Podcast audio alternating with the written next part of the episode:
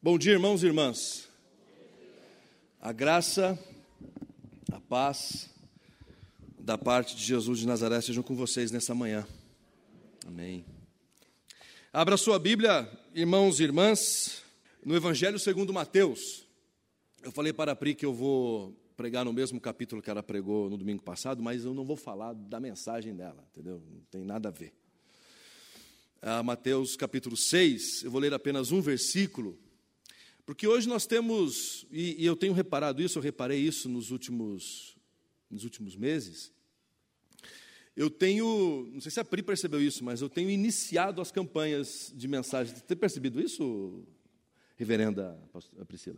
Eu, eu, eu, eu inicio sempre as, as, as, as, séries de mensagens, eu tenho iniciado sempre as séries de mensagens. É uma coisa que nunca a gente não planejou, nunca pensou, mas, enfim, ah, que bom. E essa série agora que nós vamos falar sobre a, a nossa campanha de jejum e de oração, tem a ver com desligue, ligue. E o primeiro capítulo aí do livro de vocês está aí, ligue sonhos inspiradores. Ah, mas hoje, na realidade, eu não quero falar dos nossos sonhos. A minha ideia e a minha proposta aqui para nós nessa manhã não é falar do, dos nossos planos ou dos nossos sonhos inspiradores, mas da inspiração do sonho de Jesus. E eu queria ler um versículo com você desse capítulo 6, que é o verso de número 10. Mateus 6, 10, que diz assim: Venha o teu reino Seja feita a tua vontade, assim na terra como no céu. Ah, costumamos dizer que Deus não sonha. E a verdade nessa, nessa expressão, a verdade nessa afirmação, no sentido de que Deus, ele não tem aquela experiência, Deus, ele não tem aquela experiência onírica da, da experiência inconsciente, em que ao dormir nós temos experiências de sonhos, vivenciamos aventuras, acontecimentos, ah, desejos até mesmo enrustidos são revelados nesses sonhos, nessas experiências. E alguns sonhos são tão pesados e alguns sonhos são tão carregados, que esses sonhos nós chamamos de pesadelos.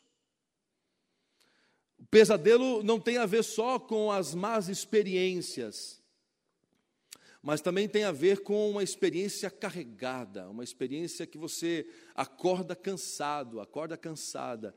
Essa, essa e, e, tem sonhos engraçados. Não sei quantos de vocês aqui já, tiveram a experiência de estarem sonhando comendo alguma coisa e acordarem mastigando. O Morosini, pela risada. Ah, ou o mais clássico de todos, que é quando você está sonhando que você está caindo e simplesmente você dá um pulo. Ah, Há quem diga que me parece que é um, é um artifício do corpo humano, porque é um momento em que você para de respirar. E aí o, o, o cérebro produz essa experiência de queda para você acordar. Para você voltar a respirar. Há quem diga isso. Eu estou falando de orelhudo, eu não sou um especialista em sonhos. Estou falando de orelhudo, de, de, de palpiteiro. Porque você ouve o pessoal comentando sobre isso. Não sei se isso tem algum fator científico. Porém, o fato de nós dizermos que Deus não sonha, não tira de Deus a experiência do sonho em Jesus. Em Jesus, o Deus encarnado, Deus sonha. O Estênio, o Estênio Marços, numa, numa de suas canções, assim como eu, o nome da música, assim como eu, revela de uma maneira poética e bela a, a experiência da visitação de Jesus em uma das casas, alguém recepciona Jesus e dá descanso a ele. Entra, mestre, a casa é tua. Já fechei porta e janela para a rua. Ah, descansa, mestre, descansa um pouco. Estás cansado, estás estás cansado, estás ferido e rouco. Ah, Deixou-me falando só, dormiu tão pesado, fazia dó. Ah, ah, dormiu tão pesado, fazia dó. Alguma coisa esse sonho? Como será mestre esse sonho teu? Sonhas como homem, sonhas como Deus. Sonhas com a glória, com a glória que tinha com o Pai na luz, ou sonhas com a cruz. Essa canção de Estênio revela essa experiência onírica em Jesus, o Deus encarnado. No texto de Mateus, a gente percebe que Deus não tem sonho, porque Deus tem vontade. É, é, Para nós entendermos a vontade de Deus, a gente muitas vezes faz essa relação com o sonho. Porque o sonho, os nossos sonhos, podem ou não se realizar.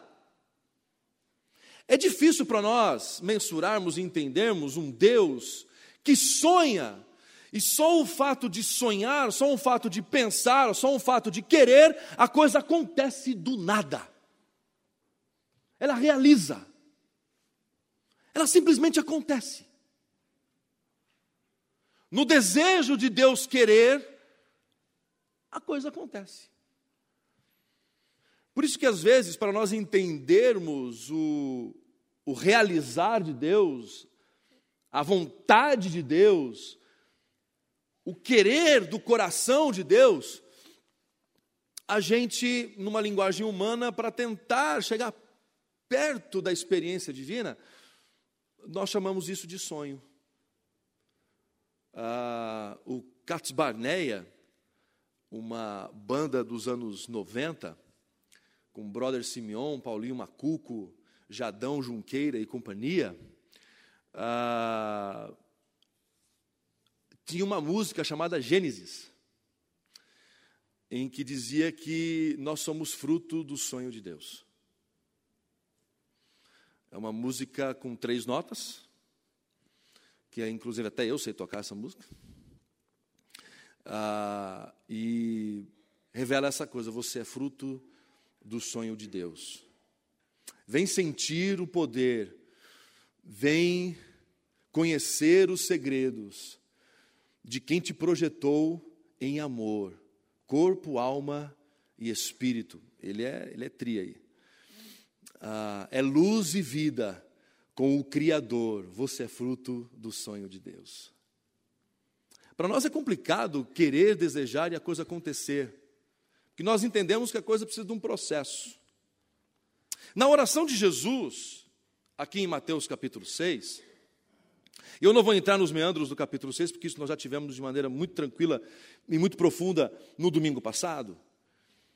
Mas na oração de Jesus aqui, há um clamor do Senhor, há um desejo de Deus, há, um, há uma expectativa do coração de Jesus, ao ensinar os seus discípulos a orarem.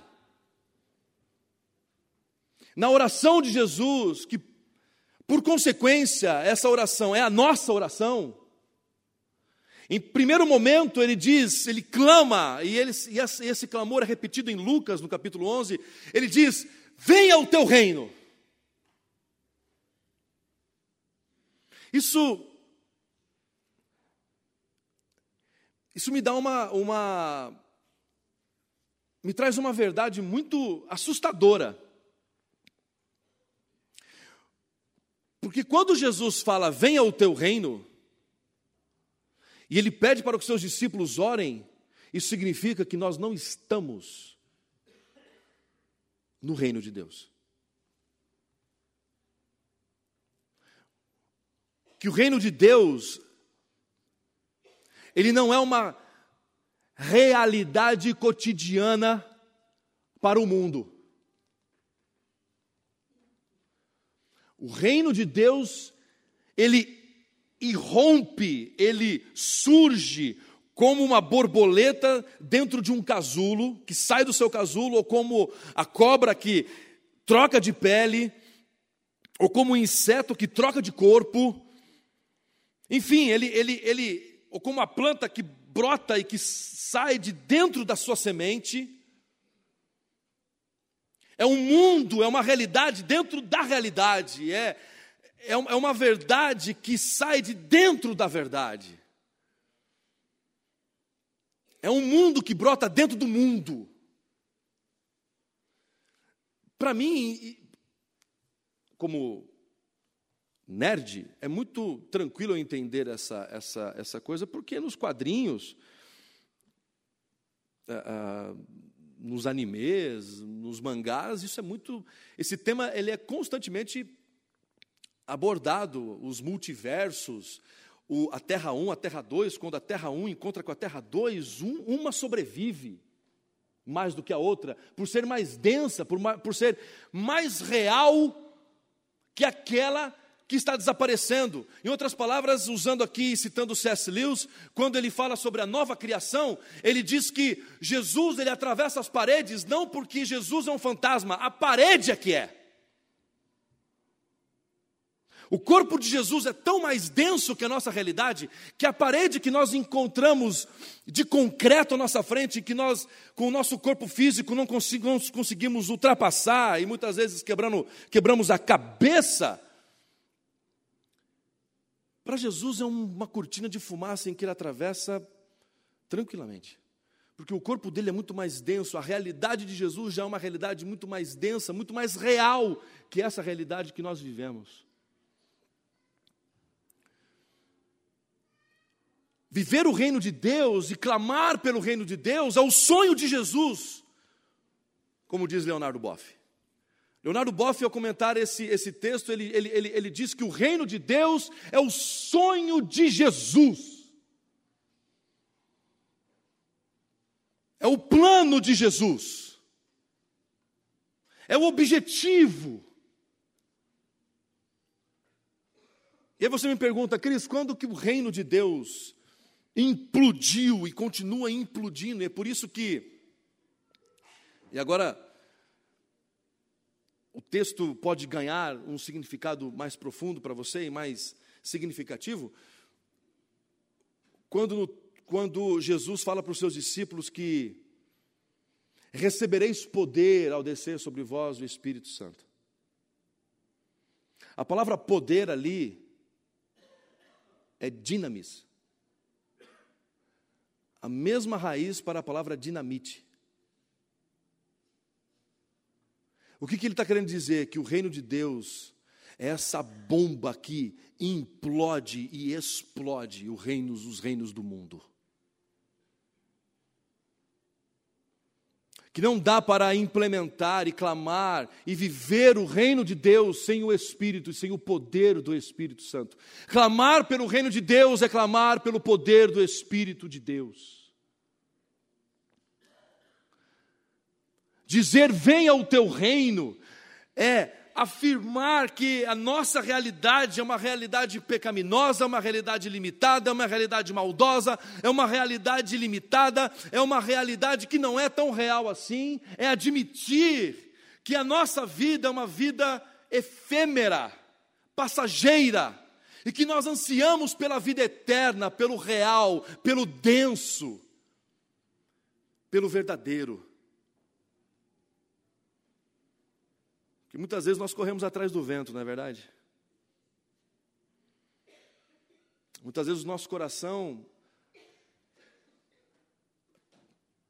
está pedindo outras coisas, está focado em outras coisas. E o coração de Jesus está nessa afirmação: venha o teu reino,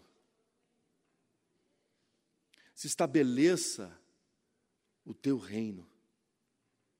Porque em Jesus, na sua ressurreição,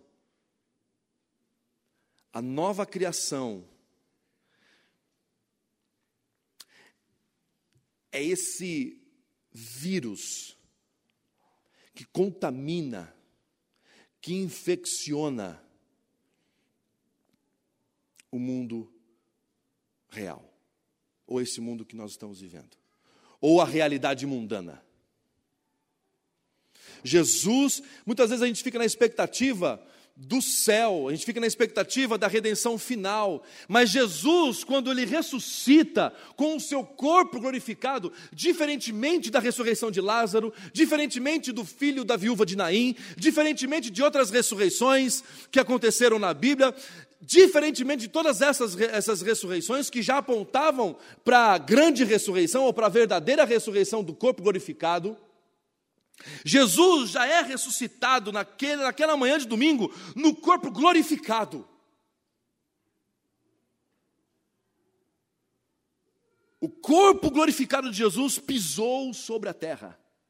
O corpo glorificado de Jesus, o a faceta humana da Trindade andou por entre nós. Andou, comeu, e aqui um parênteses.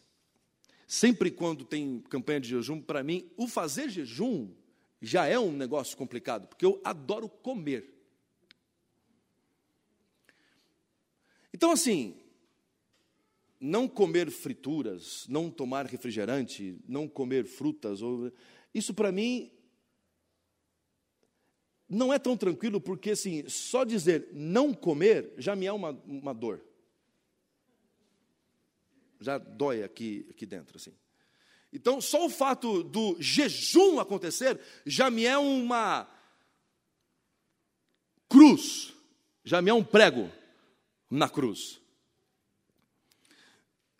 E uma das minhas teses, e como falei hoje na sala, na sala da nossa escola dominical, estudando Apocalipse, digo eu e não o Senhor, a minha tese é de que no corpo glorificado e no céu, se Deus vai permitir isso de alguma maneira, eu não sei como, mas Ele vai. Nós vamos comer. Não pela necessidade da fome, mas pela necessidade da comunhão. Porque todas as grandes, os grandes encontros e os grandes discursos de Jesus aconteceram à mesa. E quando Jesus encontrou com Pedro na praia, depois, depois, de ser ressuscitado. Os caras chegam com peixe e Jesus já está com peixe e pão na brasa. E ele fala assim: bora comer. Bora comer é de Jesus. Foi ele que falou. E aí quando ele, quando ele, na primeira aparição dele, na primeira aparição dele para os discípulos, o pessoal fica todo atônito, ele fala assim: tem alguma coisa para comer aí? Aí o pessoal põe a comida à mesa e diz o texto que ele sentou e comeu. Então há uma esperança aqui dentro desse coraçãozinho, de que quando eu chegar no céu, uma mesa de sashimi de salmão, junto com um espeto de coraçãozinho de frango, e o maior pudim de leite condensado do céu vai estar me esperando. Ah, quando eu chegar no céu eu quero encontrar Moisés. Eu quero... Não, eu quero comer. Não quero, vou, vou ter eternidade para ver esse povo todo. Eu quero comer. Eu quero matar a minha curiosidade de se eu vou comer ou não. Fechando esse parênteses dito isso, o reino de Deus é irrompido em Jesus na sua ressurreição e ali começa um movimento de sabotagem, usando aqui também a figura de linguagem de C.S. Lewis, de um rei que desembarca em seu reino des, disfarçado e que junta os seus seguidores para um plano de sabotagem. O reino de Deus, como também está escrito em Lucas, não está presente nas instituições. O reino de Deus não é um lugar onde se diz é ali ou lá. O Senhor Jesus disse que o reino de Deus não tem como ser encontrado, porque o reino de Deus não tem como ser visto, porque o reino de Deus está dentro de vocês. E na minha versão aqui, na tradução da nova, a, a, nessa nova tradução aqui, na versão transformadora, ele usa uma expressão ainda, que eu gosto até mais ainda, que é, uma, é, um, é um é termo comunitário, ele fala assim, que o reino de Deus está entre vocês. O reino de Deus está na maneira como você vive o seu trabalho e você vive a experiência do seu matrimônio. O reino de Deus está presente na, na, forma como eu trato os meus filhos, na forma como eu trato os meus desconhecidos. O reino de Deus não tem alianças ideológicas, políticas, sociológicas, filosóficas. O reino de Deus é um mundo que irrompe dentro do mundo. Mas a oração de Jesus aí não para aí, o desejo de Jesus não para aí. Ele diz: Venha o teu reino, seja feita a tua vontade, assim na terra como no céu. Mas a construção da frase de Jesus é outra. A construção da frase de Jesus é: seja feita na terra a tua vontade, da mesma forma como ela é feita plenamente no céu. Que me leva a uma outra reflexão. É possível que Jesus esteja afirmando que a vontade de Deus não se realiza sobre a terra, da mesma forma como ela é realizada no céu. Porque se ela fosse realizada, Jesus não pediria que ela fosse realizada. Não seria uma oração de Jesus pedindo, Senhor, que a tua vontade, da mesma forma como ela é feita no céu, que ela seja feita na terra. Que vontade é essa que não é feita? Nós precisamos entender o contexto. O contexto aqui é de reino. O contexto aqui é da implementação do reino de Deus que implode as estruturas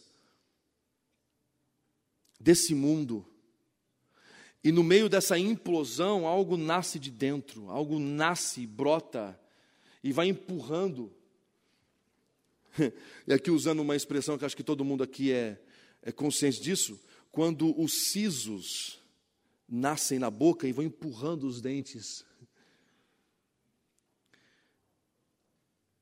E para alguns casos aqui, retirar o siso é um desafio. Eu, no meu caso, eu tirei os quatro de uma vez.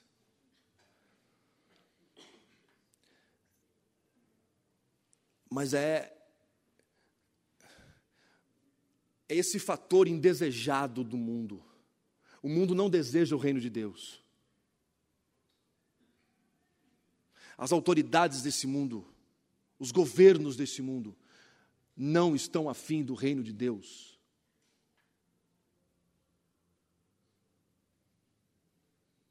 Jesus está falando para um povo que está sobre a supervisão de César. E César dizia que a luz do mundo era Roma. Quantos aqui assistiram aquele filme O Gladiador?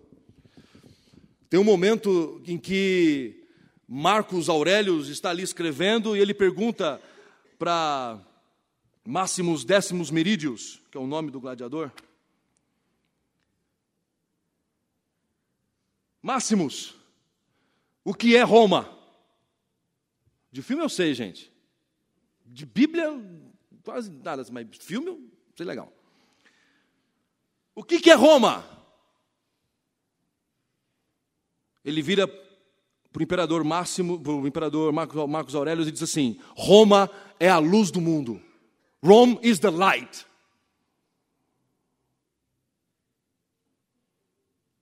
E aí vem o Nazareno, de uma das regiões mais pobres da Palestina. filho de um carpinteiro, e fala aos miseráveis, ele fala aos abusados, aos violentados do império: vocês são a luz do mundo. Vocês que choram, vocês que têm fome e sede de justiça, porque a casa de vocês foi confiscada, porque os filhos de vocês são violentados, porque os seus idosos não são respeitados, porque os seus bens são roubados, porque os seus líderes são corruptos, porque os seus líderes são sanguinários, vocês, miseráveis, e que, e que anseiam pela intervenção divina e que clamaram desde o Egito, da Babilônia, da Assíria, pela intervenção divina, hoje diante de vocês, Jesus está dizendo: o Messias chegou e diz a vocês, com a autoridade do Messias: vocês são a luz do mundo e o sal dessa terra.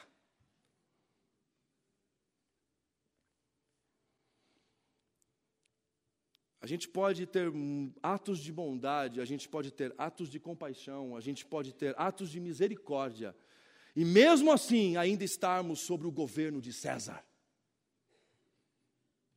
E ainda assim aplaudimos a César. Porque nós não confrontamos o sistema. O sistema dentro de nós. O pecado em nós. E, como amo uh, leio muito e sou adepto da teologia latino-americana, faço parte da fraternidade latino-americana. A teologia latino-americana fala sobre o pecado que há dentro de nós, mas também fala de um pecado estrutural, de uma estrutura de sociedade, de poder, que é maligna. O mundo jaz no maligno. Uma estrutura que nos faz pecar. Quantos de nós queremos ser honestos? Empresários, comerciantes, estudantes. Queremos e desejamos ser honestos. Mas nos vemos diante de um sistema que nos empurra para a desonestidade. O pagamento excessivo de impostos. Você acha que é diferente da época de Jesus? Não, não é. As desigualdades. Quantos e quantos eu já ouvi de pessoas que foram tentar os seus mestrados e os seus doutorados em faculdades e ouviram de professores de dentro das universidades que os escolhidos, os classificados, já estavam escolhidos. Porque antes da leitura das suas teses e da avaliação de suas teses, houve uma outra avaliação e um outro lavar de mãos. E que talvez para você ser aceito dentro desse sistema, você precisa pagar. Todos vocês lembram aqui de uma crise que aconteceu na OAB, de provas da OAB que foram fraudadas e que os concursos tinham sido fraudados.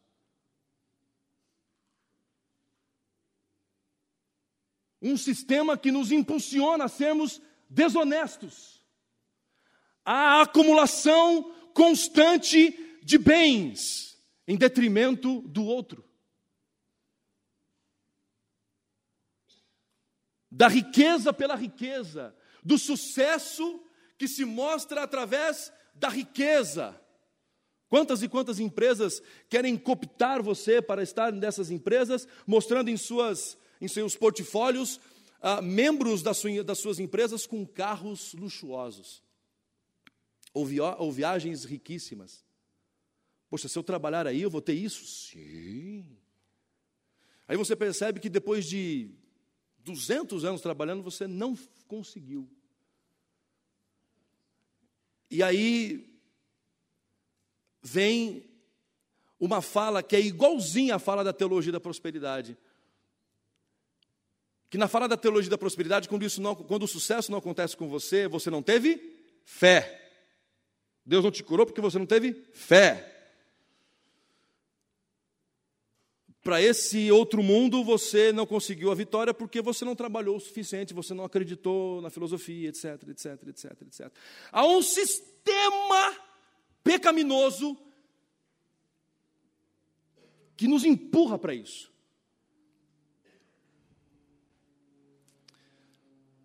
Esse sistema está a serviço de César, e César está a serviço desse sistema, e ambos estão a serviço de Satanás.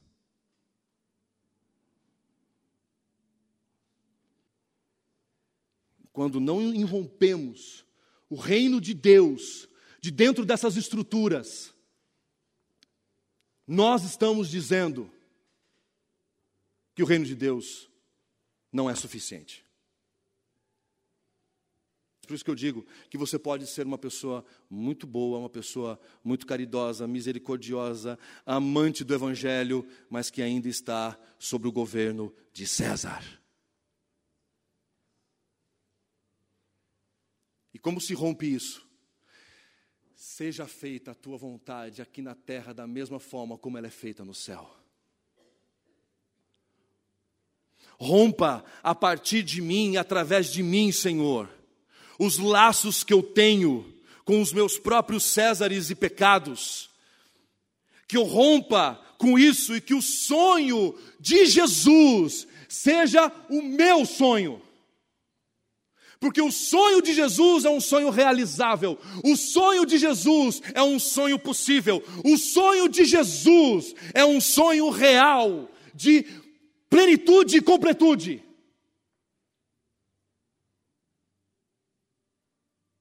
O Brasil não será melhor, porque não é para ser melhor. Ele não vai melhorar. Não vai. Porque as profecias mostram isso. Grande tribulação, princípio das dores, pragas, taças, trombetas, Apocalipse, é só ler. Onde a nossa esperança está? A nossa esperança está nesse reino que já começa aqui, aqui eu cito o bispo Robson Cavalcante, falecido, da Igreja Anglicana em Recife. O reino de Deus é uma realidade aqui e agora que vai se completar ali além.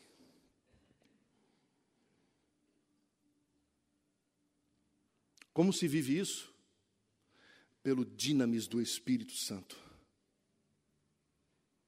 A igreja de Atos dos Apóstolos viveu o dinamis, viveu o reino de Deus, porque eles se tornaram, eles viveram o reino de Deus e por isso se tornaram uma ameaça para o império.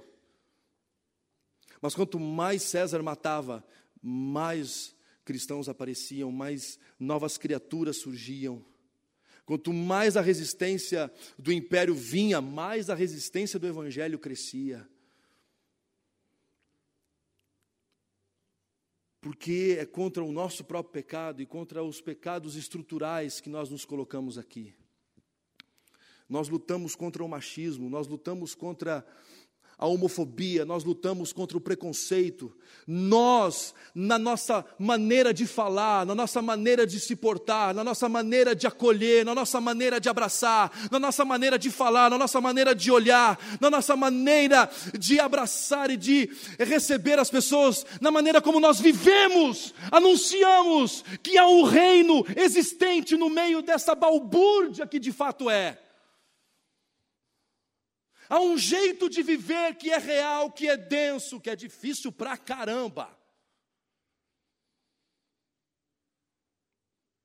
Muito difícil.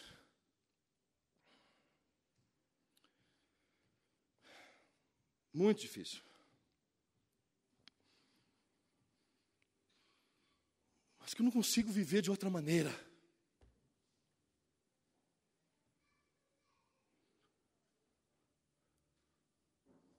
Cristão é esse que tem todas as possibilidades de viver a vida como ele bem quiser.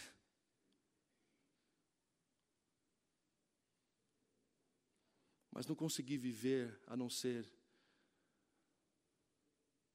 sob a mão de Jesus e sob o seu governo.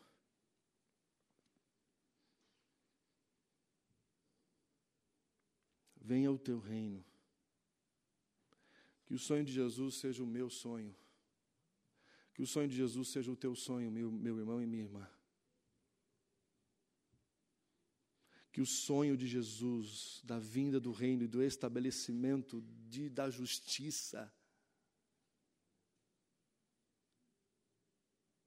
invada o meu e o seu coração. E que nas pequenas ações, nos pequenos atos da nossa vida, desde os maiores até os pequenos, mas começa no pequenininho. Esse reino imploda. Esse reino rompa com todas as estruturas pecaminosas presentes em nós e fora de nós. E brilhe como a luz do mundo. E traga sabor como o sal da terra. Que Deus nos abençoe. Amém.